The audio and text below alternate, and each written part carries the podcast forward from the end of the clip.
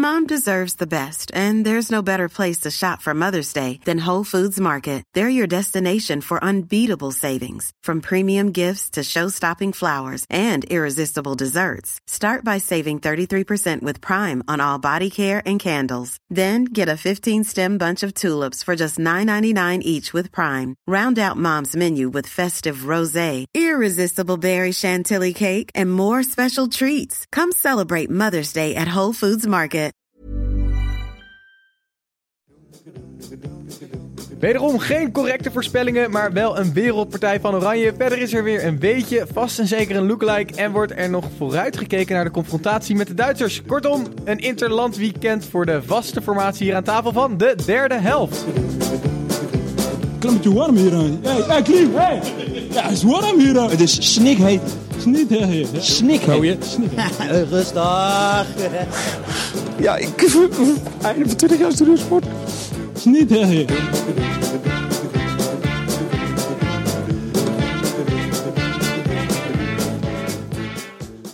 Ja, jongens, normaal gesproken is dit eredi- eredivisiloze weekend toch een van ons minst favorieten. Maar Snijboon, jij stond eh, op de banken dit weekend. Dit was genieten, toch? Ik, eh, ik, had, ik, had niet, veel- ik had er wel zin in. Maar normaal gesproken bij het Nederlands elftal de afgelopen jaren... als je er zin in had, dan zat je altijd gedesillusioneerd achter je tv. Of voor je tv, waar je ook maar gaat zitten. maar dit was, eh, dit was leuk, ja. Ik stond te springen op de bank. Ja, topwedstrijd. Die kan je weggooien. en eh, Tim, jij, eh, jij houdt natuurlijk altijd voornamelijk de eredivisie-spelers in de gaten. Hebben die nog wat leuks eh, laten zien? Nou ja, Casper Dolberg die heeft de, de woede van heel Wales op zijn hals gehaald. Want die heeft daar een, een van de grootste talenten van Wales, Ethan Ampadu, volgens mij, heeft hij een, een cakeje gegeven bij de zijlijn. Die gooide hem haast over de boarding. Maar was het echt een moordaanslag? Nee, dat, het was, het En was wat een- heeft hij was- gegeven? Een duw. Een Een cakeje. Jij Ja. kent die voetvatting natuurlijk niet. Ik denk gewoon een cakeje of zo. Ja, hij gaf hem een cake. Nee, maar goed. Heel Walesboos. En, en toen kwam die Ampadu later in een, in een duel. Gaf die eh, eh, Dolberg een elleboog met grote kans op een dwarslesie. En het hele stadion juichen. Dus dat was wel apart. Kijken of dat iets doet met, eh, met de, de eh, emotionele status van Casper. Maar wat nog veel leuker is, jongens. Ik werd deze week geappt vanuit het niets door Serdar Gözebuyuk. Maar letterlijk vanuit het niets. Ik heb ooit een keer vorig jaar met hem samengewerkt bij Zepsport. Ik kreeg dus in één keer een app van die gozer. Ga je hem nu En voorlezen? ik- ja, nou, ik pak hem even Ga je nu- ga ik nu dacht, bellen? hij moet iets van me. Dus ik vroeg, ehm, Wat moet je? kan ik wat voor je betekenen? En hij zegt, nee, ik heb de zomer om te vragen hoe het ging met je. Dus ik zo vraag, nou, wij raakten in gesprek. En eh, ik vroeg, eh, moet je nog fluiten tijdens het Interland? Zegt hij, eh, ja, zegt hij, ja, belangrijke kwalificatiepot Luxemburg-Rusland, nummer 1 tegen nummer 2. Ja, het was Luxemburg-Wit-Rusland. Maar dat was wel het hoogtepunt van mijn week. Want het gebeurt niet altijd dat er zomaar een scheidsrechter Maar moet, mij, moet hij dan niet een keer langskomen in de show? Ik heb hem meteen geappt en hij zei, wie Nee. weet, haha. Oké. Dus dat is Dat is nee. Ja, dat is nee. Hey, maar eh, Gijs, om dan nog even toch eh, bij jou eh, aan te komen. Heb jij ook een eh, goed weekend gehad en wellicht eh, wat mooie Eredivisie-spelers in actie gezien? Behalve natuurlijk alle jongens uit ons Oranje. Nou, ik moet heel eerlijk zeggen, ik heb me echt eh, gefocust op Nederlands elftal. Dus ik heb niet eh, naar Wales, Denemarken gekeken of... wat was er nog meer, Snijboon? Je kent natuurlijk al die wedstrijden uit je hoofd. Nee, ik heb eigenlijk voornamelijk het Nederlands elftal gezien. Ja, en ik moet mee met de euforie, hè. De Polonaise. Ik, eh, ik belde Snijboon, die stond te springen. Dus eh, ik kon hem nauwelijks verstaan, maar het was echt fantastisch. Oké, ja, voor mij moeten we het dan ook eh, niet langer over dingen hebben die niet over Oranje gaan. En gaan we gewoon naar de wedstrijd, want die gaan we uitge- uitgebreid behandelen vandaag. Er komt natuurlijk nog meer aan te pas. Ehm, een aantal nieuwe rubriekjes zelfs. Maar eerst gaan wij het hebben over Nederland-Frankrijk, wat 2-0 werd. En Zonzi en Babel, Babel! Wat een redding van Loris, maar de rebound wordt benut. Nederland een voorsprong. Wat een goal van Giorgino Wijnaldum. Bijna De Alden. dronken commentator. Ja. enorm enthousiasme van eh, de commentator hier, maar volgens mij enorm enthousiasme van heel Nederland. En dan ga ik toch die vraag stellen, kunnen we niet gewoon de wereldbeker alvast ophalen, jongens? Want eh, met dit Nederlands elftal kan je toch heel ver komen? Ja, het lijkt me de enige realistische uitkomst nu nog. Waar, waar staat hij? Ben ik best benieuwd. Zeg maar, hebben ze een wisselbeker? Of, sta, of staat hij ergens? Kunnen we, hem na- kunnen we er al naartoe? Tim? De Kijk Nations. League beker? Nee, de echte de wereldbeker. Nee, staat die- hij er bij de vorige winnaar? Eh, dat Is dat zo, echt zo'n ouderwetse wisselbokaal? Ja, dat zou... Volgens, ja, volgens mij mag je hem dus houden als je hem drie of vier keer wint. Net als met de Champions League. Hé, maar jongens, Ja. laten we het over die wedstrijd hebben. Hoe goed was dit Nederland, Tim? Dit was wel heel spectaculair. Alleen wij hebben er natuurlijk ook een hand van om weer, ehm, om weer achter elkaar de Polonaise te lopen. Maar het is een jaartje geleden dat we nog uitverloren van Bulgarije. En eh, eh, alles was verschrikkelijk. En, en, en de toekomst van het Nederlands elftal was niet eens meer de moeite om over te praten. Maar dit was wel echt eh, genieten. En Koeman, die was natuurlijk in 2014 dicht bij het bondscoachschap. Iedereen had verwacht dat hij na Feyenoord toen naar het Nederlands elftal zou gaan. Hij zelf wa- was ook wel bezig met zichzelf op de po- pole position te zetten. Open sollicitaties. En hij werd het niet. En er werd schande van gesproken. Doordat Bert van Oostveen een verschrikkelijke keuze had gemaakt. Maar ik denk dat Koeman nu wel echt, echt ongekend blij moet zijn met dat hij eh, nu de kans krijgt. En niet vier jaar geleden. Ja, de omschakeling is nu echt gemaakt. Hè? De, de, de, het doorselecteren in het Nederlands elftal is nu volgens mij gewoon echt helemaal doorgevoerd. De echte oude garde is nu volgens mij bijna helemaal weg. Dan wel niet Ja. helemaal weg. Vergeet Ryan Babel niet, maar inderdaad. En eh, daar zullen we straks nog wel over terugkomen over Babel, denk Mhm. ik. Maar, maar die, maar die eh, jonkies die waren wellicht eerst nog wat eh, onwennig. Maar nu beginnen die toch ook wel heel zelfverzekerd en goed te spelen. Ja, maar een paar van die jonkies zijn natuurlijk in die afgelopen twee, drie jaar ook wel echt uitgegroeid tot hele grote meneren op het internationale, inter- internationale voetbal. Denk aan een Van Dijk, toen die eigenlijk het, het moment daar was dat hij door moest schuiven, stond hij net in de basis bij Southampton. En nu is hij wel echt een hele grote meneer bij Liverpool. Dus er staan ook wel jongens gewoon anders op het veld dan, eh, dan toen. En uh, Snijboom, om even bij jou te blijven. Eh, je moet mij nog heel veel eigenlijk dit resultaat uitleggen. Wat hebben wij hier nu mee bereikt door deze wedstrijd te winnen als Nederland? Nou ja, de kans als wij nu gelijk spelen tegen Duitsland of winnen, dan plaatsen wij ons voor de finale ronde van League A van de Nations League. Wat betekent dat we met de poolwinnaars van de andere drie pools in League A, dat zijn dus de grote pools, Ja. gaan we dan een finale ronde spelen in, ik dacht, Portugal wordt het. Is dat in Portugal? Volgens mij... Ja, eh, Portugal of Italië. Ja, en eh, als je die finale pool dan wint, dan plaats je je zomaar voor het EK. Maar Dat is niet dit waar. alles, dit alles onjuist. vindt plaats na de normale EK-kwalificatiecyclus. Mhm. Wat tussen deze groepsfase en de finale fase van de Nations League eh, in plaatsvindt. Maar als je dan dus al, als je dan al geplaatst hebt via de normale dan ga je kwalificatie... dus niet naar de finale toe. Nee, maar wat Snijboom zegt, dat klopt niet helemaal. Heb je je vingertje? Nee, ik, heb de, ik ben chef Nations League. Ik heb me even ingelezen, maar het is best wel ingewikkeld. Maar ik kan het proberen heel kort Dus uit te daarom, leggen. daarom snapt Snijboom niet. Nee, maar volgens mij, je hebt namelijk moeilijk. twee verschillende dingen. Je hebt ehm eh, eh, play-offs eh, tussen de verschillende divisies. En daarvan gaat de winnaar Naar het EK. naar het EK. Maar dat staat los van het winnen van de Nations League. Want die finales, dat, is- dat is dus weer iets anders. Snap je? Nee, dat snap ik ook Nee, niet. Dat ja. heb ik Je maakt het weer te nergens moeilijk, chef. Het, het Ja, is Chef kan- Nations League. Kijk, eh, als, je, als je je plaatst via de normale EK-kwalificatiecyclus, wat Ja. hierna gaat beginnen, dat zijn Mhm. tien divisies. van zes of vijf ploegen. Ja, maar dan gaan er twee door. Dus daar Precies. gaan twintig door. Precies, dan heb je vier plekken over. Ja. Je hebt nu groep A, B, C en D in de Nations League. Ja. Elke winnaar van die A, B, C en D, die gaat ook naar het EK. Dus Ja. 24 ploegen. Ja. Dat is het. En, en die, hoe kom je aan die Dat is dus winnaars? wat ik de zei. beste vier ploegen. Van groep A spelen onderling om een ticket. De, vest, de Ja. beste vier van groep B spelen onderling om een ticket, Ja. et cetera, et cetera. En hoe, wat zijn die play-offs dan? Waar heb jij het nou weer over? Want Dat- je hebt namelijk een Hij heeft weer Nations... gedronken. Nee, je hebt, je hebt dus geen play-offs meer vanaf de normale EK-kwalificatiecyclus. Nee, Die- dat snap ik. Die zijn vervangen door de Nations League. Anyway, maar het grappige is dus, ik zat nog even na te denken, wat gebeurt er nou als Nederland, Frankrijk en Duitsland zich allemaal plaatsen door de normale EK-kwalificatiecyclus? ja? Dan heb je dus niemand uit die pool die de play-off kan spelen. Want maar iedereen is mij- geplaatst Ja, maar volgens mij speel je dan wel mee in die finale pool, maar speel je dan gewoon niet om een ticket. Maar gewoon om het voor geld. de leuk. Ja, er zitten, zitten eh Zit wel aardig wat bonussen geld van aan. miljoenen Ja, precies. aan vast. Oké. Ja. Nou ja, dus ik, buiten dat het financieel lucratief is, is het, kan het een hele fijne backup zijn om je te Maar het, mo- plaatsen het voor mooie EK. is dus, je kan nul wedstrijden winnen in de EK-kwalificatiecyclus, nul wedstrijden winnen in de Nations League, en dan toch de play-offs en, het- en dan het EK bereiken. Dat is toch bizar? ik, ik, ik, ik Ja, ehm, dit is- heb het allemaal even over Nederland hebben? Precies, laten we het over. Nederland Mag- hebben. En ik hoor hier al dat er heel veel eh, verschillende meningen van ons zijn. Maar wij vragen inmiddels natuurlijk ook vaak de meningen van... We vragen het de mensen op straat. Of ik bedoel, dat kwam niet helemaal lekker over. Maar we vragen het de mensen op straat vaak. En eh, dat hebben we nu ook weer gedaan. Eh, op uh, Voetbalpremier stond een eh, artikel waar je op kon reageren. En de vraag waar- die hier gesteld werd was... eh, hoe groot is het aandeel van Koeman? En kan het Nederlands elftal de Nations League winnen? Laten we er een paar uitpakken. Ten eerste van eh, Roger Otten. Die zegt, we gaan met speelsgemak wereldkampioen worden. Ik verwacht het volgende WK een historische zege en totaal voetbal als in 74. Brazilië, Frankrijk, Duitsland, etc. gaan aankomend WK met 4 à 5-0 opgerold worden. Eindelijk. Wat denken we van deze stelling van Roger? Ik denk dat Roger tijdens de wedstrijd al begonnen is met heel veel drinken op de dienst van Nederland. Nee, dit is, eh, ja, dit is klassiek eh, chauvinisme. Ja? Maar Nee, ja, nee. Nou, het is ook wel leuk dat er iemand zo positief is. ik bedoel, wij krijgen normaal altijd hele negatieve comments. eh, Ja, ik ben al lang blij dat, dat hij niet over ons heeft. Nee, maar ik vind dat jullie toch een beetje terughoudend zijn om dit Nederland om te dopen tot eh, eh, gewoon weer Ja, het het Nederland waar we zomaar nou ook- jaren geleden stonden. Kijk, tegen Duitsland was het, was het eh, redelijk, maar we gaven heel veel kansen weg. Ja.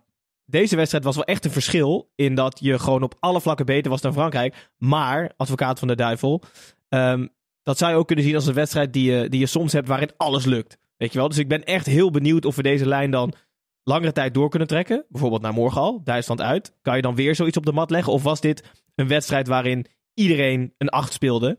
eh, en gewoon iedereen een beetje boven zichzelf uitsteeg? Dat vraag ik me heel erg af. Oké, en we gaan natuurlijk zo nog eh, eh, ja, uitgebreid hebben over die wedstrijd met Duitsland. Maar eh, de vraag die was ook hier, hoe groot is het aandeel van Koeman? En dan zegt Roeptoeter, Roeptoeter is al vaak teruggekomen. Eh, zoals altijd is de trainer afhankelijk van, zijn, eh, van het spelersmateriaal. En dat is het Eens. geluk wat Koeman heeft. En advocaat bijvoorbeeld niet.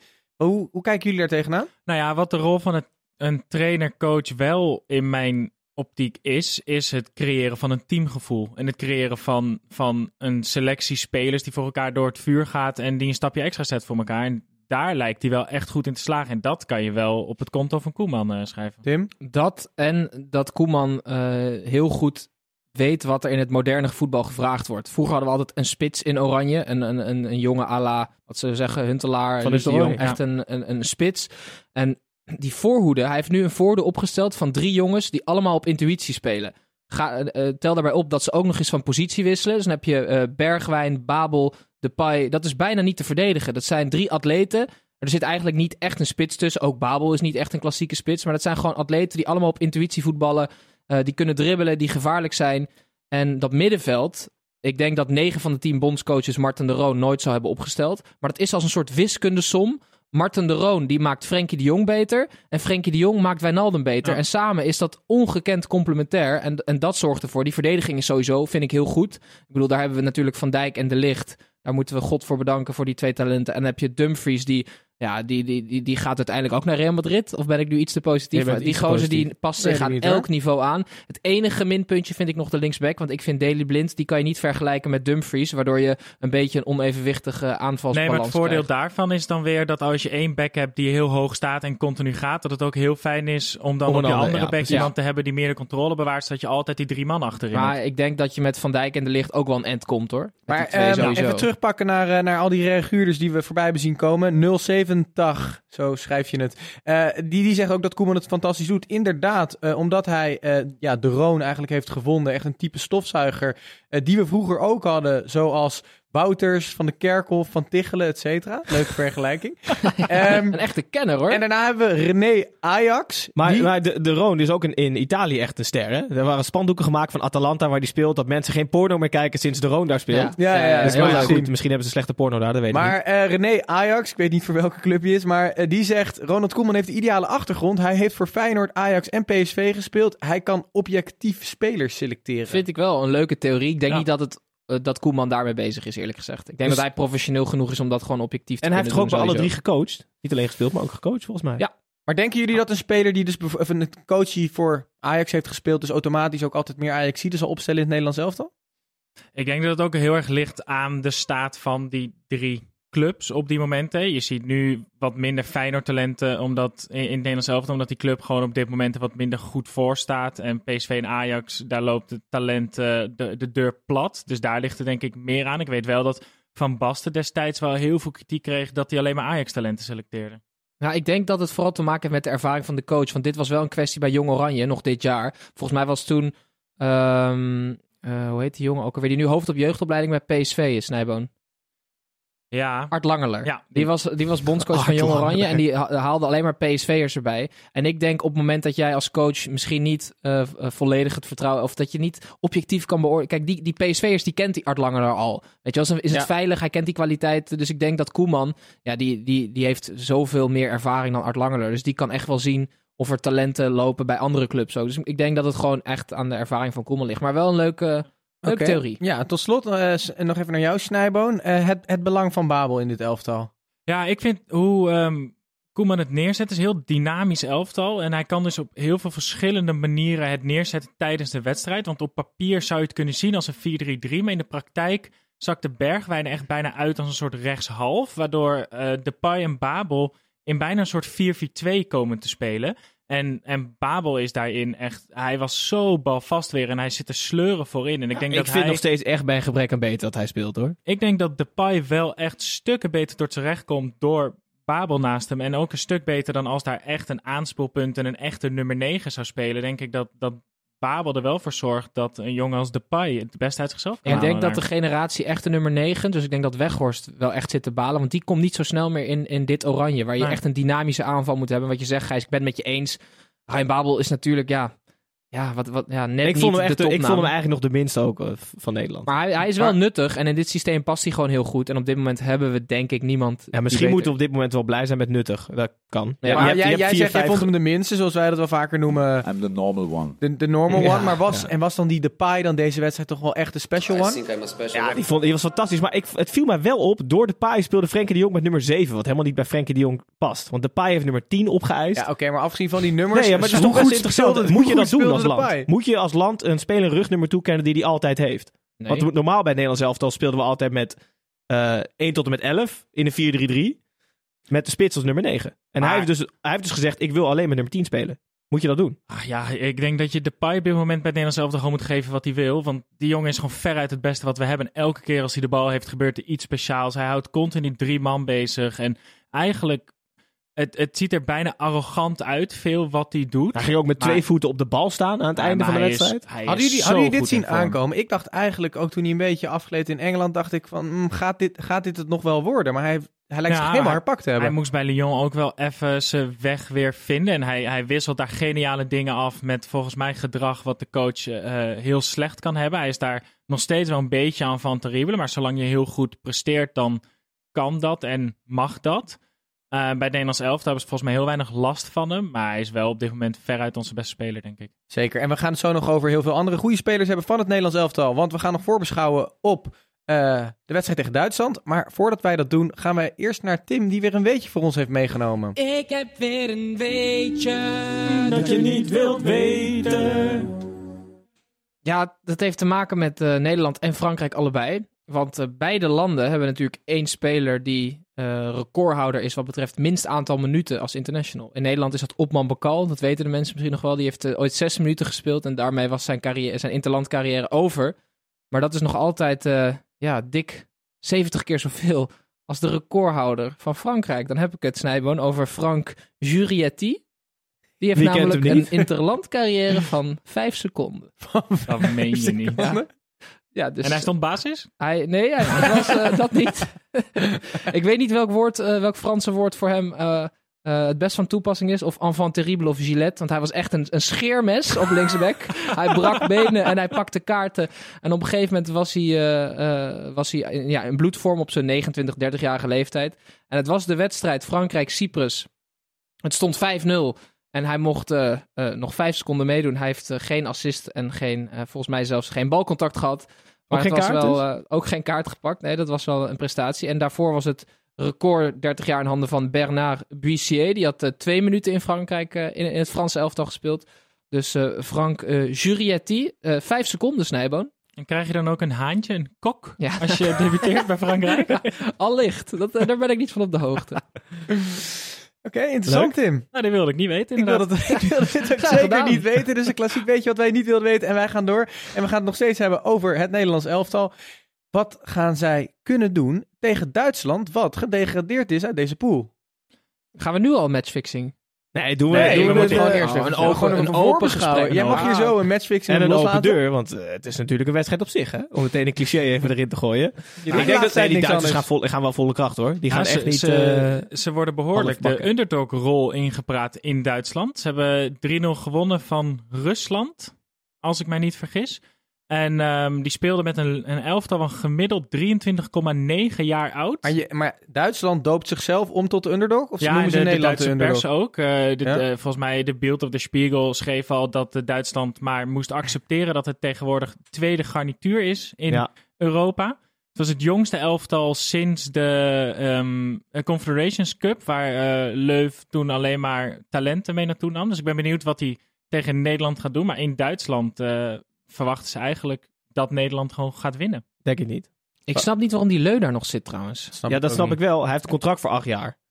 Nog, Ja, letterlijk. maar ik snapte niet waarom dus hij dan dat... gaan ze hem niet ontslaan met een nog jaar acht salaris. jaar. Ja, echt niet. Hij heeft echt een niet, ik zou het zo even opzoeken, maar niet normaal lang contract. Tot het WK van 2024 of zo uit mijn hoofd heeft hij het getekend. Ja, en als je hem nu gaat ontslaan, dat kan wel. Maar A, vind maar eens iemand beter. En B, ga dat geld maar eens aan hem Wie, wie betalen. zijn de jongens die het moeten gaan doen in de toekomst voor Duitsland? Wie zijn nu de jongens die eindelijk eh, Nou ja, plek dat krijgen? zijn de, ik denk dat ehm Kimmich, Goretzka, Ja, die- ja, veel, Sané. veel van die, van die talenten van Bayern zullen dat worden. De Sané en ik weet niet eh, wat er bij we- we- Timo Werner. rondloopt, We, we ja. doen nu alsof het één grote puinhoop is. Maar als je het hebt over een Sané en een Timo Ja, Werner kan opstellen, Zijn dan denk ik individueel ja. eigenlijk Ja, nog beter dan jongens, Nederland, hoor. Maar zij zitten met hetzelfde probleem als wat we in Nederland dus ook hebben gehad. Namelijk dat het gewicht van die ploeg nog steeds ligt bij die wat oudere spelers. Die Hummels misschien wel niet meer zo goed zijn. Dus daar moet ook nu, en dat, dat schreven ze ook in de pers in Duitsland. De, daar moet nu gewoon een streep onder die generatie. En die, die verjonging van het elftal moet nu gewoon in de volgende versnelling worden gezet. Zodat een jongen als Sané, die niet eens meeging naar het WK. Dat zulke jongens Ja. daar nu de kar gaan trekken en de belangrijke spelers Ik worden. vind het wel grappig dat volgens mij alle eh, kritiek die wij en eh, de media hebben op Duitsland, dat je die ook eh, rechtstreeks kan plakken op wat er nu allemaal gebeurt bij Bayern. Is dat niet ook...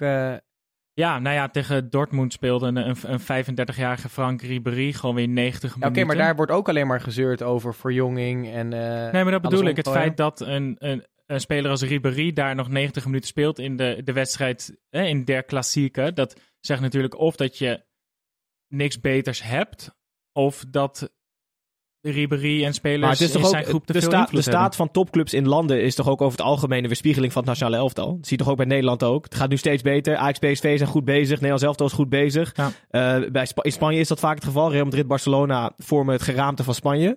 Eh, in Engeland is het iets minder het geval, heb ik het idee. Want dan heb je zoveel Ja, buitenlanders in dat de Premier League. ja, dat, dat is dat, een dat is soort een geval rare apart. bijeen. Maar dat Ja. is toch altijd zo? Ja, eh, over Bayern gesproken. Dat is inderdaad. Je ziet dat die club nu een beetje aan het wankelen is. Het, gaat, het is allemaal een beetje onzeker. En ik heb dan het idee dat je bij dat soort clubs. ehm, is het, is het, vinden ze het te groot risico om jonge spelers in te passen op het moment dat het niet goed gaat. En nu dan, dan kiezen ze dus liever voor de vastigheid van Ribéry Ja. en Robben. Terwijl dat misschien eigenlijk veel minder goed is dan de talenten die er, die er achteraan komen. En, eh, Nou, veel minder goed zal het niet zijn. Maar, want anders zie je dat wel op een dagelijkse basis. Hey, maar en jongens, als we het even weer terugpakken naar Oranje. Wat, wat, wat verwachten wij nu van, van Oranje? Gaan die zich moeten aanpassen? Gaan die eh, eigenlijk de komende wedstrijden elke keer weer de Sterren van de Hemel spelen? Nee, ik denk dat, dat dit wat we tegen Frankrijk hebben laten zien was echt uitzonderlijk niveau. Eens. ook wel echt de bovengrens op dit moment van Absoluut. deze groep. Zeker. En had het ook te maken met de tegenstander? Ja, de scheidbakkenvoetbal werd genoemd, toch? Ja. Door iemand, geloof ik? Ja, door door ja, Van Hooydonk ja, of zo? Pierre van Hooydonk, die zei scheidploeg. Ja, maar, te- ja, maar terecht. Ja, Ik bedoel, is als je- maar zo hebben ze het WK ook gewonnen. Hè? Inzakken op de counter spelen. Mbappé die verschrikkelijk snel is. En ze missen natuurlijk een paar basiskrachten. Maar alsnog, jongens, ja. eh, Geen moment in de wedstrijd, die Frans. Echt geen moment. Nee, ja, eh, de grote uitblinker aan Franse zijde was Joris. dat Anders zegt had het- genoeg Anders was het gewoon 4-0 geworden. Absoluut. Maar weet je, weet je wie ik echt geniaal vind? Die Tanguy en Dombele van, eh, Die inviel. van Lyon. Wat is dat een geniale voetballer Ja. zeg. Dat is echt de, de betere versie van Pogba. Dan moet je maar eens opletten. Die is nu 21. Maar die gast, dat, wordt echt, dat is echt niet normaal. Hij, hij werd toch genoemd als, eh, als nieuwe Fernandinho bij City. Samen met de Jong. Dat ze, daar, dat ze daartussen gaan kiezen. Hij is echt benieuwd. niet normaal. Maar treedt, eh, eh, treden we met dezelfde elf aan tegen Duitsland? Zeker, zeker, zeker. Dat, dat, Zo, dat ja. staat nu na Ja. deze wedstrijd. Ja. Is dat gewoon een I- zekerheid? Iedereen die heeft gespeeld tegen Frankrijk verdient het volgens mij gewoon tegen Duitsland ook weer in de Maar basis te ik, staan. ik ben wel heel benieuwd hoe je mensen, zeg maar, hoe, hoe we ons gaan handhaven en manifesteren tegen ploegen die echt stukken minder zijn dan Nederland. Want ja, we hebben wel een heerlijke heb je, counterploeg. ja, maar nu heb je dus, je kan je opladen altijd tegen Frankrijk en Duitsland. Dat is redelijk makkelijk. Je kan ze ook de bal laten, dat is niet zo erg. Maar als je Wit-Rusland de bal laat, gaan mensen fluiten. Dat kan ik je op een briefje geven en je moet er dan doorheen voetballen. Als mensen met z'n elfen voor de goal gaan liggen. Ik ben heel benieuwd hoe Ik dat heb, hoe ik heb de oplossing. Gijs. Ik heb de oplossing. Alle Nederlandse wedstrijden moeten in de Kuip gespeeld worden. Nee, dat sowieso. We maar, nu- mag op, je dat, mag je dat bepalen nu- als land? Nee, dat mag dus volgens mij niet. En we hebben Oh. nu 15 keer op rij gewonnen in de Kuip. 15 keer op rij. De laatste keer dat we puntverlies leden was in 2000... 15 keer op rij gewonnen of niet verloren? Nee, niet, eh, geen puntverlies. Nee, 15 zegens op rij. Sorry, 15 Zo. zegens op rij. Laatste, eh, de laatste keer dat we puntverlies leden in de Kuip, toen was Matthijs de Ligt 14 maanden. Dus we moeten alle wedstrijden... We gaan, weet je wat Feyenoord moet doen? Die moet het stadion verkopen aan de KNVB. Dan wordt dat de Een soort thuisbasis... Wembley. Dan wordt, precies, dan wordt dat de thuisbasis van Oranje. Feyenoord koopt een nieuw stadion, die groeien ook weer door. En niet meer in die koude arena, weet je wel, met die v- dagjes mensen die niet juichen. Lekker Nederland en de Kuip, dat is gewoon een wereldcombinatie. We gaan daar nooit meer verliezen hoor. Oké. Nee, ik ben, ik ben het 100% met je eens. Alleen Bel eh Dus commercieel... ook, Gijs, tegen kleine tegenstanders moet je gewoon in de Kuip spelen. Dan win je. Ja, maar ja, dat, moet- je kan moeilijk die uitwedstrijden ook in de Kuip gaan spelen. Maar jongens, uit. kan het proberen. Ja, je kan het proberen, ja. ik zat hier vanochtend over na te denken. Maar die Nations League is eigenlijk best wel leuk. Ja, zeker. Klopt. Ja, het ik is beter was dan die zeer van potjes. hè? Maar het is best wel een leuk toernooi. een en het gaat de- om de knikkers. Een van En de zeldzame uitvindingen van de UEFA waarbij zij rijker worden en dat wij ook blij zijn. Ja. Het enige is, dat merkten jullie waarschijnlijk al in de eerste 10 minuten van deze uitzending. De regels daarachter blijven toch een beetje onduidelijk ja, nog. hè? Tim, Tim doet zich Ja. heel graag voor als chef Nations League, maar die snapt er helemaal de ballen van. eigenlijk ook geen reet van. Het is ook hartstikke moeilijk. Nee, maar ja, zolang het maar eh, leuk blijft voor ons. We gaan denk ik zo aan het eind van de aflevering nog even een matchfixing doen over wat jullie denken dat het gaat worden tegen Duitsland. Dus hou dat in je achterhoofd. Maar nu Moeten gaan we wij... niet over die Panenka nog eerst- hebben trouwens? even, even snel. Oeh, dat is misschien... De vernedering compleet. Ja, hè? echt een complete vernedering en- ik de heb daar hanen. namelijk wel een mening over. Nou, dan vertel, vertel. Nou ja, ik heb Ja, niet vaak hebt- een mening. Nee, zeg ik, vind het, ik vind het gewoon schof terug. Als je het doet, eh, als je een panenka doet, doe je dat om aan te tonen dat je ballen hebt. En dan doe je dat dus niet in de allerlaatste secondes van een wedstrijd die al om niks meer gaat, omdat je hem toch al hebt gewonnen. Dan doe je hem zoals Zidane deed. Of in een- Panenka. eh, of Panenka deed. Op het moment dat het om alles gaat. En nu denk ik, wat zit je nou tof te doen over helemaal niks. Maar- Schiet hem gewoon keurig maar- in de hoek en klaar. Loop de kleedkamer Als in. ik Joris was geweest, je staat 1-0 achter, je gaat nooit meer winnen. Als je een beetje de paai kent, want ik zei al toen hij de aanloop nam Panenka, blijf dan gewoon staan. Of het nou 2-0 wordt of je vangt hem en dan heb je nog een kleine mentale overwinning op die Memphis. Nee, maar je, moet, jij bent niet alleen chef eh, Nations League, je bent ook keeperstrainer. Gijs, ik ben niet alleen Beetje chef Frans Hoek ben van Nation, ik ben chef alles. Oh, jongens, daar is een fluit. er wordt, eh, fluit je af, er wordt gevlacht voor buitenspel met Oh, buitenspel. Appt, Serdar. Met buitenspel kijken we heel letterlijk wat er buiten het spel in de kranten is verschenen en beoordelen we in sneltreinvaart of dit terecht dan wel onterecht is. Ik bracht vroeger altijd de nieuwtjes mee, maar tegenwoordig doen de mannen dit zelf. Om te beginnen bij Snijboon. Wat is voor jou het nieuws van deze week geweest? Dave Bulthuis? Nee, nee, nee, nee, dat is, Is geen ontwikkeling. Nee, nee, nee, Oh, dat jammer staat zeg. nog op de planning. Bij Wilders gaat trouwen, dat is, maar dat is niet, meer- dat is niet mijn nieuwtje. Mijn nieuwtje, het is eigenlijk, ik, ik las wat, het- wat, wat vervroegd transfernieuws, wat mij wel verbaasde. Twee Nederlandse spelers die aan het verpieteren zijn en die eigenlijk een nieuwe club willen in de winter. Namelijk Jeffrey Bruma, die bij Wolfsburg nog geen één keer bij de wedstrijdselectie heeft gezeten. En Locadia, die eh, bij Ah. Brighton eh, ook aan het eh, wegzakken is en niet meer dan korte invalbeurten heeft. Hmm. Dus eh, Record, dat- was hij niet record terug, terug naar onze geliefde 17 miljoen? Eredivisie. nou ja, ik, We juichen er toe, hè? Ja, op ik hoop het. huurbasis bijvoorbeeld zijn dit twee spelers die voor, eh, nou ja, denk bijvoorbeeld Locadia bij Feyenoord op Ik linksbuiten. hoop gewoon Ik Locadia, Bruma en Vincent Jansen lekker terug naar de eredivisie. Ja. Allemaal naar Feyenoord. Maar dat, eh, er lopen een hoop Nederlandse spelers in het buitenland rond. Die voor de eredivisie gigantische versterkingen zouden zijn, Ja. denk ik. En die eh, niet meer dan de tribune warm houden. Maar wat is nu terecht of onterecht? Dat doen we namelijk ook meestal. Wat Is, het terecht dat Bruma nog niet bij de wedstrijdselectie van Wolfsburg heeft gezeten? Ik denk het niet, Dat ik denk vond ik wel ook niet. altijd een redelijke verdediger. Hij is vijfde keus, is hij. Oké, dus eh, dat is dan onterecht.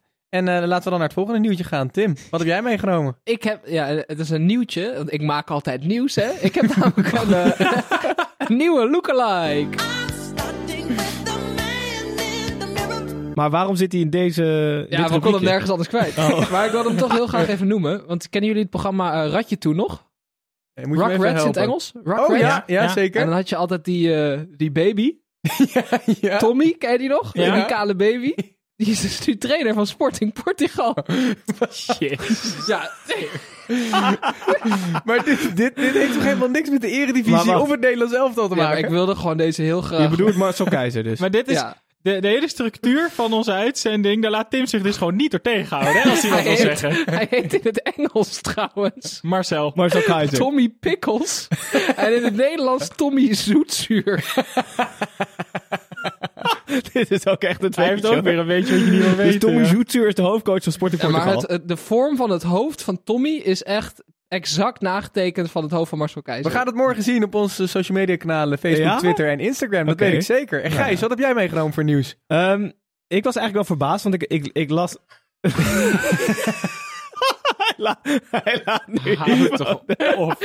nee. Marcel Keizer. Ja, hou maar op. Tim laat u de foto zien. Maar jongens, dat is pas voor morgen voor de luisteraar. Gijs. sorry. Ja, ik had een nieuwtje ehm, meegenomen. Dat, er was natuurlijk deze week een hele grote bijeenkomst van alle vertegenwoordigers van de eredivisieclubs over een aantal belangrijke zaken. Kunstgras, eh 18 of 16 eh, deelnemende clubs. Maar eh, niets kwam eruit. Wat er wel uitkwam is dat Ajax, PSV, Feyenoord en drie andere clubs een eh, gentleman's agreement of een herenakkoord hebben gesloten met betrekking tot de jeugdopleiding. Je ziet namelijk redelijk vaak dat talenten, zeker tussen Ajax, PSV en Feyenoord, eh, van club veranderen. Ehm, en dat gebeurt niet altijd vrijwillig. Of wel vrijwillig, maar daar zitten zaakwaarnemers tussen die, die mensen motiveren. zeggen, wat ga Mensen je nou insinueren? Nee, maar... Nou, nu hebben ze dus eh, groot nieuws. Ze hebben een herenakkoord, een gentleman's agreement, namelijk dat ze geen spelers meer van, van eh 12 jaar of jonger eh, laten transfereren. Maar die, ze hebben nu die grens omlaag gegooid naar 11. Oh nee, omhoog, andersom. Ze deden het er van 11 nu naar 12. Dat is éénjarig verschil. En dat was het hele grote nieuws. Terecht Dat of is, onterecht? Nee, ja, verschrikkelijk onterecht. Kom ja, op maar nou, wel man. terecht dat ze in ieder geval het opschroeven, toch? Eén jaartje, ja. Ja, oké, maar ze het geen nog zin. meer moeten opschroeven Precies. Doe, eh, weet je wel, breng, de- doe het dan niet. Weet Ja. je, focus, eh, focus je dan op wat Het anders. heeft nu gewoon weinig nut. Precies. Eigenlijk. Ja. Maar, Exact. maar als ze dit bijvoorbeeld opschroeven naar 16 jaar, zou je dat terecht vinden? Eh, meer in de richting. Maar aan de andere kant, ja, als je als speler van Vitesse bijvoorbeeld nu, die bij deze zes zit, naar Ajax zou willen en je bent 15. Ja, het, het, is, het is lastig, maar ik vind 11 en 12 vind ik nou net niks, weet je wel. Nee, die hele karrevracht aan 11-jarigen, die blijft nu nog een jaartje. Dat is een voordeel. Oké jongens. Dus de 1-1 blijft werelds presteren. Ja, dat, eh, dat was het voor het eh, nieuws van deze week. En eh, wij gaan door naar een wedstrijd die volgende week gespeeld gaat worden. Hey, ja, la, la, la, Wedstrijd van de week, van, van de week, wedstrijd van de week. Ja, want wij dobbelen altijd om een wedstrijd eh, ja, in de Eredivisie die eh, dan extra uitgebreid behandeld gaat worden. En Gijs heeft het schema voor zich en de dobbelsteen in de hand. En hij mag opengelegd. Welke wedstrijd gaan wij volgende week extra behandelen? 1-1. Het is weer één, maar het is geworden... Huh? VVV AZ. VVV AZ. Ja, Ja. ik denk dat het nog best wel een leuke pot eh, is. we hebben het ik erg op de gezocht. zitten? Zondag om kwart voor vijf. Oh, dan ben ik wel wakker. Ja. Snij- net wakker om voetbal te kijken. Eh, keurig, nou ja, die is dan weer voor volgende week. Ehm, Leuk wedstrijdje trouwens wel. Ja? Ja, VVV, de hoogvlieger tegen AZ. Nou, ook minder hoogvlieger? Nou ja, die, die vliegen. Ze liggen. Maurice Stijn, hè, de kroonprins. De, de huidige kroonprins van het Nederlands Nee, trainersgilde, of niet? Laten we hem nou niet in een rijtje met Robert Maaskant gaan Oké, zetten. Dat vind ik lullig van Maurice Stijn. Oké, jongens, en dan gaan wij nu door naar iets eh, nieuws bij de derde helft. Een heel leuk nieuw rubriekje. Kent u eh, Mino Raiola? Heeft inmiddels meer euro's verdiend dan die hersencellen heeft. Zo'n dik hoofd, past niet eens in zijn eigen pizzaoven. Die naam kunt u verder vergeten. En dit rubriekje heet De Raiola's. Ehm, ja, Oh, genoemd oh. naar de inmiddels legendarische Nederlandse zaakwaarnemer, of Nederlands-Italiaanse zaakwaarnemer Mino Raiola. Die groot werd in, in eerste instantie met Netvet en Ibrahimovic. En tegenwoordig Lukaku, Pogba, De Licht eh begeleidt. Taco.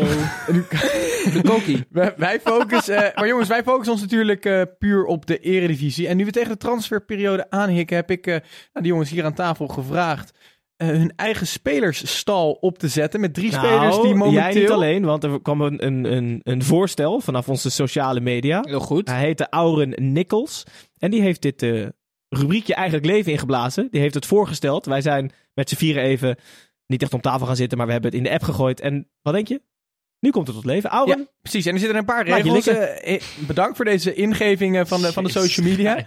Maar er zitten een aantal regels aan vast. Jullie pakken er allemaal drie. En ze mogen nu op de website transfermarkt.nl niet meer dan 500.000 euro waard zijn. En jullie denken daar dus van dat zij dit seizoen nog een enorme sprong gaan maken, financieel. nou enorm. En dan gaan we aan het eind van het seizoen kijken we wie eh, het meeste cash in, eh, in handen heeft. En? En, en die, ja, wat gaan we daarmee doen? En die krijgt eh, een, een, een, wisselbokaal. Oké. de, WK, de WK-trofee waarschijnlijk. Nou, laten we dan eh, beginnen bij Tim. Eén, Oh, jij mag gelukkig. één van jouw drie spelers mag je bekendmaken waarvan jij denkt dat hij nog eh, heel veel meer waard gaat worden. We hebben overigens bij een onafhankelijke partij hebben we onze spelers al ingeleverd, zodat er geen overlap in En er, er was een paar keer overlap, dus toen werden jullie weer terug naar de tekentafel Ja, gestuurd. Dus we, we zijn inderdaad, de kenners worden er... Gijs had natuurlijk niet, maar Snijbo en ik hadden overlap. dus eh, je weet meteen wie de kenners zijn. Nou goed, ik zal de eerste onthullen. Mm. André Vidigal van Fortuna Leuk. Sittard. Ja. Een Portugese vleugelflitser waarvan ik... eh, ja, ik zie af en toe zijn klasse en ik zie ook... Het is een beetje een ruwe diamant. Hoeveel is hij nu waard op transfermarkt? Oeh, dat is een goeie. Dat ga ik nu voor je bekijken. Ik, Oké, komen we zo dan op Ja. terug. ja, ja. Eh, en Gijs? jij hebt er vert- vertrouwen in dat hij dus voor veel meer geld weggaat? Nou, in ieder geval eh, vermeerderd in waarde. Want volgens mij is hij gehuurd. Dus hij is niet officieel van, eh, van eh, Fortuna. Volgens mij is hij van een Portugese grootmacht gehuurd. Dus we gaan... eh, nou, ik, ik ben er nu aan het opzoeken, maar het internet is heel traag. Dus Gijs, ga jij maar even door. Oh, ehm, mijn eerste is... eh, ik was e- eigenlijk helemaal geen fan in het begin, maar ik heb hem een paar wedstrijden zien spelen achter elkaar. Hij, hij is de belichaming van de wederopstanding van FC Groningen. Zijn voornaam kan ik niet heel erg goed eh, voor de geest halen of het Tim of Timo is, maar het is de linksback Timo Handwerker. Tim. Tim Handwerker. Ge- gehuurd van FC Timo. Timo Handwerker. Timo? Jazeker. En 20-jarige linksback, een Duitser. En hoeveel is hij nu waard? Volgens mij 4 ton. André Oké. Vidigal is Dus ik 5 zit er ton net onder. Dus ik kan hem bijna kopen. Nee, Vidigal 5 ton. Precies. Ja. Af. Snijboon? Keurig. Snijboon. Ja, ik heb gekozen voor de enige speler van de graafschap die waarschijnlijk dit jaar sowieso in, maar in waarde zal vermeerderen. Eh, dat is eh Youssef El Jebli. Ja, die had ik ook. De tovenaar op 10. Ja, serieus, die had ik ook. Hoeveel is die waard dan? Hij is eh, een, een, een, een schappelijke 400.000 euro waard. Kijk eens aan. Dus mocht je nog wat in je matras hebben zitten, dan kun je misschien Youssef El Jebli nog kopen. Voor in je huis. La- la- laten we het dan eh, de, de, de, de tweede ronde, want jullie hebben natuurlijk allemaal, allemaal drie spelers. Laten we nu de tweede ronde dan, eh, dat jullie gewoon je hele team bekend mogen maken. Dus nu mag je de al- andere twee eh, De andere direct twee erbij- ook? Ja. Oké, dan En ik zat eerst nog te denken, eh, wil je niet een soort, eh, soort eh, ja, naam voor je, voor, je, voor je ploegje van drie spelers hebben, Tim? dat had ik even moeten voorbereiden. Nou ja, ik dacht dat jij ook improviseur was, maar schijnbaar niet. Ehm, Ja, ik heb hem voor mij dus. Tim Stendem. Met z'n er drieën. drie. Ja, lange tandem. Extended, extended tandem. gewoon. Nee, Extended. twee op de zadels en dan eentje achterop. Oké, geef maar door. Welke twee andere spelers horen nog bij Tim Stendem? Oké, de eentje is 2 ton waard. En daarvan eh, denk ik echt dat hij het heel ver gaat schoppen. Thomas Buitink, een eh, aanvaller van Vitesse. En ik denk dat onze Algerijnse Darvalou, dat blijkt eigenlijk een eh, schoenenverkoper, want die scoort eigenlijk niks meer. Dus ik hoop dat Thomas Buitink, 18-jarige spits, kan ook op de flanken spelen, dat hij een beetje de kans gaat krijgen. En ik hoop echt daarom dat Vitesse niemand gaat huren, want anders ben ik... eh, Komt hij uit de jeugd? zeker. zeker dit, is, zeker. dit is ongeveer de, overigens de reden dat ik niet voor Buitink heb gekozen, is omdat het, want ik, ik ben bang dat dat ten koste van mijn favoriet Darvalu gaat. Dus ik kon, Oh, niet, ja, ik kon ja. niet op twee paarden wedden hier. Oké, maar leu- leuke keuze. En wie, eh eh met Wie het completeert de tandem? Dat is eh, de Braziliaans-Nederlandse stofzuiger van Pek Zwolle, Gustavo Hamer. Leuk. Ja, daar zat ik ook nog aan te Gustavo denken. ja. Hamer, ik heb daar ook wel hoog... Komt uit de jeugd van Feyenoord, geloof ik. Ja. Opgekrabbeld bij Dordrecht en nu eh, bij Pek Zwolle. Dus eh, langzaam maar zeker groeit hij. Oké, dus even een korte samenvatting van jouw driezadelige tandem. Thomas Buitink, Gustavo Hamer en André Vidigal. Oké, Maar je een gaat ze in de tandem met gaten toch? En dus een totale waarde van 1,2 miljoen. Hè? Eventjes, eh, laten we dat even vastleggen. Oké, keurig. Gijs, naam van je team? Ja, de tripod. Wat? Oké. Dus ik had Timo Dat was die darter, toch? Ja, Eh, om het compleet te maken, Timo Handwerker, de hardwerkende linksback van FC Groningen, heb ik Jonathan Opoku van Leuk. VVV Venlo. De 100 meter loper die ook nog af en toe een bal erin schiet. en natuurlijk, ik kon me bijna niet voorstellen dat jullie deze niet hadden, Anko Jansen. De aanvoerder van FC Emmen. Hoe, Ja, oud, ik hoe weet oud niet- is Anko Jansen? Anko is 29. Ja, ik weet niet En hoeveel- hoeveel, hoeveel is Anko meer waard? waard wordt. Anko is 350. Koop je. Ja, Ja, die, van je, die 350 van je nu. eigen portemonnee. Ja. hè? Ik weet het niet. Hij, gaat, hij gaat na het seizoen nog één keer vla- proberen te vlammen bij eh, Utrecht. Snijboon? Oké, interessant. Dus Ik ben dat- heel dat, benieuwd was naar de, jouw dat was de naam. tripod van, van, van Gijs. Ja. Snijboon. Lijkt me Tot vrij slot. logisch. Gewoon FC Snijboon natuurlijk. FC De club Snijboon. waar iedereen lid van wil zijn. Nee, ik heb nog twee vleugelflitsers. En ik denk eh, dat het, het eentje is, eentje is een beetje een, een stiel. En ik denk dat, eh, dat de heren tegenover mij daar boos om gaan worden. Maar dat zien we dan wel. De eerste is eh, nu nog wisselspeler, maar dat, daar gaat verandering in komen. Bij Herenveen, Mitchell van Bergen. Nou ja. Een echte vleugelflitser. Ja. Die eh, is op onbegrijpelijke wijze eh, van Vitesse naar Herenveen getransfereerd. Ik weet niet wie de technisch directeur is bij eh, Vitesse, maar dat is echt Is dat nog steeds van matig. Dat weet ik niet. Nee, ik ook niet. En eh, de tweede, Dat, ik, ik kon bijna niet geloven dat hij zomaar voor het oprapen lag. Maar dat is Kelvin Stenks. Gijs, ah, Kelvin Stenks heeft hij ja. genomen. Ja. Zo niet creatief, Nee. Snijboon. Echt, eh, gadverdamme. Ja. Oh, je moet op de centen letten. En Kelvin Stenks, wereldtalent van AZ. Ja, maar nu Ja, ga je, precies jij gaat nu 500.000. winnen door Ja. Kelvin Stenks. Ja, dus ik trek maar bij deze trek de tandem van Tim zich terug. Ja, de, de, tri- nee, dat kan niet. Dat de kan niet. tripod moet zich nog... eh, Kelvin Stenks. Maar ja, ik denken zag jullie echt dat. Kelvin Stenks voor zoveel weggaat? Nou ja, Hij- wel, wel hij- meer dan André Vidigal. Maar ik heb hem expres niet gedaan. Want Stenks was geblesseerd, Hij dus dat heeft hem expres niet gedaan. Dat is, toch, nou, dat is toch dan stom van jou dat je hem niet hebt Jij gedaan? hebt hadden we niet eens opgesteld. Ja, maar jij hield je daar niet aan. Want je moest Zullen we eigenlijk doorgaan? Waar hebben we het nou eigenlijk oké. Nee, maar ik, eh, eh, ik- ik ben wel benieuwd. Hoe schatten jullie eh, je kansen in? Want ik denk, wanneer gaan we de, de, de, de, de balans opmaken? Gewoon aan het eind van dit seizoen? nou, laten we een tussenbalans na de transferperiode, dus eind januari. Kijken Ja. hoe, hoe we dan ervoor staan. En Ja. daarna einde van het seizoen. Maar iedereen houdt elkaar wel een beetje op de hoogte van de, Van de, de- vordering. Hè? Precies, precies, Ja, precies. van de leden. Nou, ge- gewoon, ja, als jouw speler een uitstekende wedstrijd heeft gespeeld, dan kan je hem natuurlijk aanhalen. Als, als lid van de tripod bijvoorbeeld. Ja, precies. Maar Maar dan Tim- kunnen wij Tim, ook een keer handwerken aanhalen als hij weer kut gespeeld heeft. Bijvoorbeeld. Dat Ja, zal ja, niet meer ja, jij was net, Tim, je was net al meteen op je tenen getrapt. Inderdaad. Maar hoe, hoe schat je je kansen nu nog Ja, in? niet. Wa- waarom niet? Waarom heb je dan niet anders gekozen? Omdat ik wilde juist de pareltjes die mensen niet echt kennen. Kelvin Stenks kent iedereen. Nee, maar ik denk ook dat er heel veel mensen zijn die Kelvin Stenks vergeten zijn door zijn blessure. Tim, Ja, je bent niet alleen master, jongen. je bent niet alleen keeperstrainer, maar ook nog eens meesterscout. ja, je, je bent heel veel. Hoe lang moeten we nog? En, en ja, we zijn, we zijn er bijna doorheen. De, de derde helft is op zich maar 45 minuten met eh, wat extra tijd. Maar we hebben nog een paar minuten over. En eh, die gaan wij dan ook eh, besteden aan matchfixing. Want het is weer het eh, einde van die uitzending. En dan doen wij altijd een paar voorspellingen die Altijd normaal fout zijn eigenlijk. altijd ja, juist zijn. Eh, maar ja, als ze fout zijn, dan noemen wij dat... Vermoeden van matchfitching, moet wel zeggen vermoeden.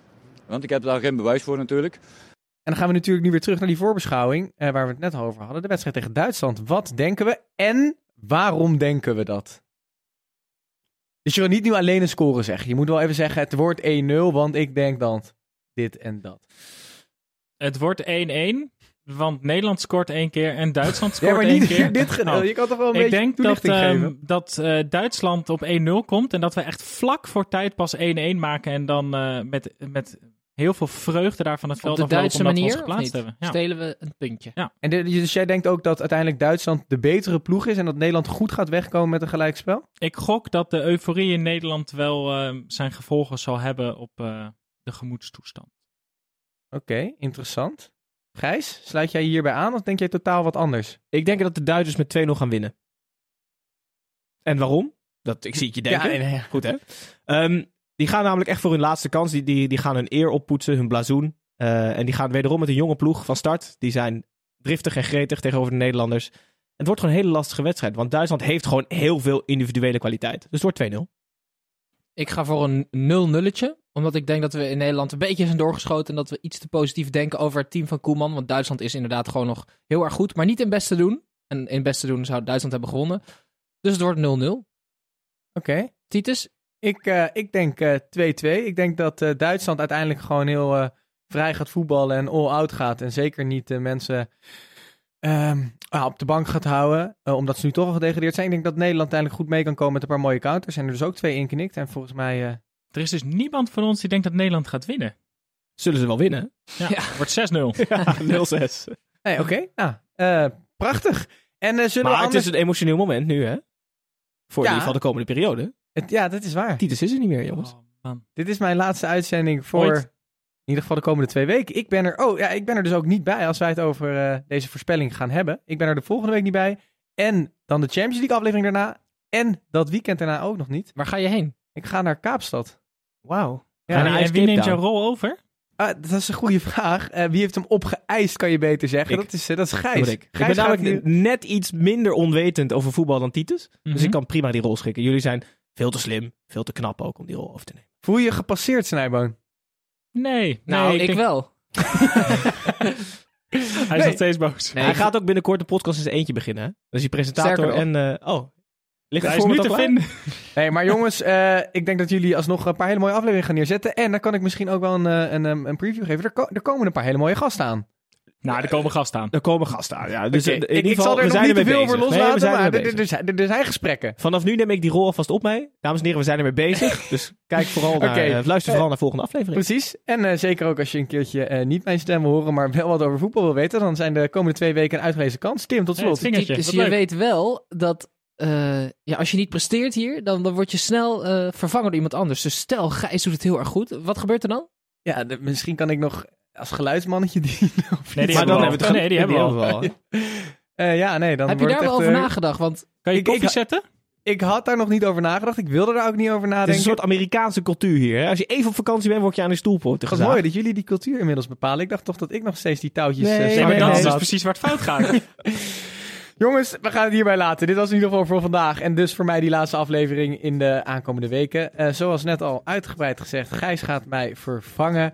Eh, want volgende week is er natuurlijk ook zonder mij gewoon voetbal vanuit de Eredivisie. En wij zijn vooral nog steeds heel benieuwd wat jullie van deze podcast vinden. Dus laat een recensie achter. Zeker ook komende weken. Eh, of je het nou Vooral leuker of, of, of, of, minder leuk vond. eh, met of zonder eh, jullie prachtige host Titus. En je kon, kunt ons natuurlijk volgen op alle social media kanalen. Twitter, Facebook en Instagram. En je kunt ons beluisteren op Spotify ook. En eigenlijk alle andere podcast apps zoals Apple, Stitcher en Pocketcast. Ga zo maar door. In ieder geval voor mij tot over een week of drie. En voor de mannen hier tot over een weekje. Joe!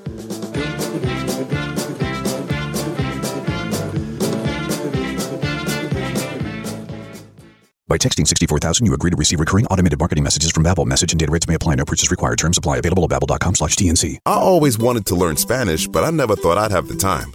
Then I discovered Babbel. Babbel's lessons are fun. They only take like 10 or 15 minutes, and in three weeks, presto, you're starting to speak another language. Like magic. I love that Babbel's lessons aren't just robots talking. They're voiced by native speakers, so you get the pronunciation just right. It's incredible. After using Babbel, I'm ready to start having real conversations in French. There's all kinds of ways to learn.